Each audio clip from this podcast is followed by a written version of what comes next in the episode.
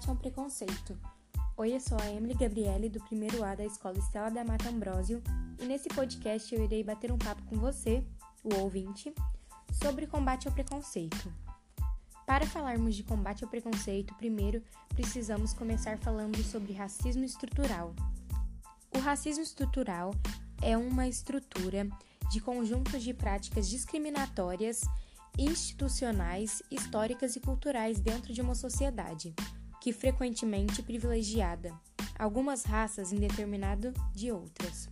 Para falar de raça, temos que entender a palavra. A palavra raça significa que as raças humanas seriam determinadas pela cor de pele, características físicas associadas à sua origem social dos indivíduos. Mas essa palavra soa um tanto preconceituosas, então algumas pessoas optam por falar a palavra cor. Por exemplo, a raça negra sofre preconceito no Brasil.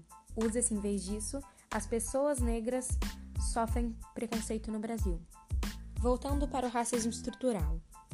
Falar de racismo estrutural também é lembrar dos, das questões centrais que mantêm esse processo longo de desigualdade entre brancos e negros, que se desdobram no genocídio de pessoas negras, na, no encerramento em massa, na pobreza e na violência contra a mulher. Mas afinal, como surgiu o racismo estrutural? Vou te falar agora. Para entender as raízes do racismo estrutural no Brasil, é como a história começou?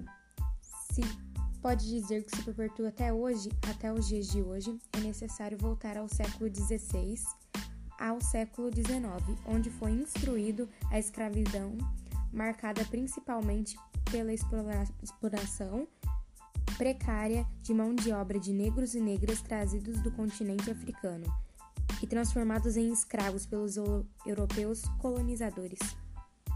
Os três séculos de escravidão no Brasil, situação que só teve fim por conta da resistência dos negros escravizados, somando ao interesse econômico deixaram marcas profundas de desigualdade em todas as estruturas do poder do Brasil.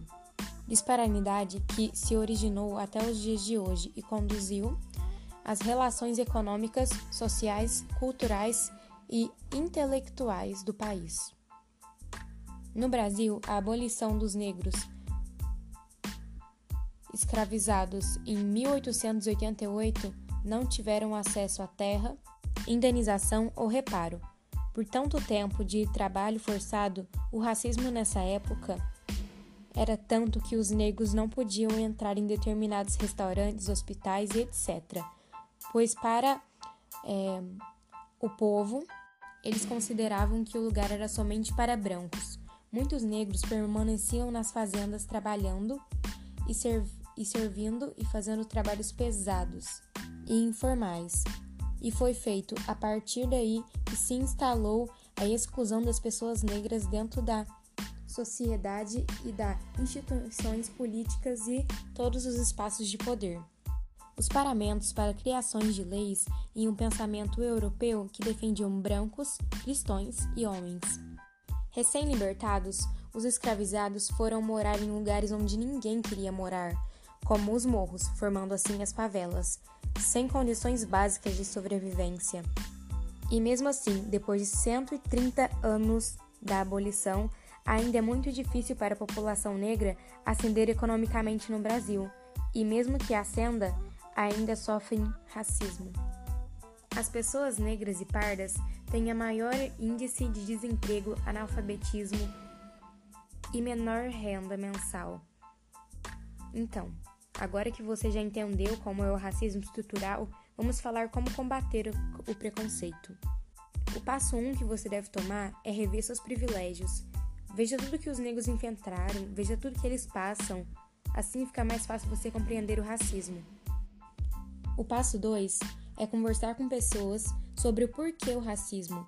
Não tem o porquê discriminar alguma pessoa se todos nós somos humanos, não é?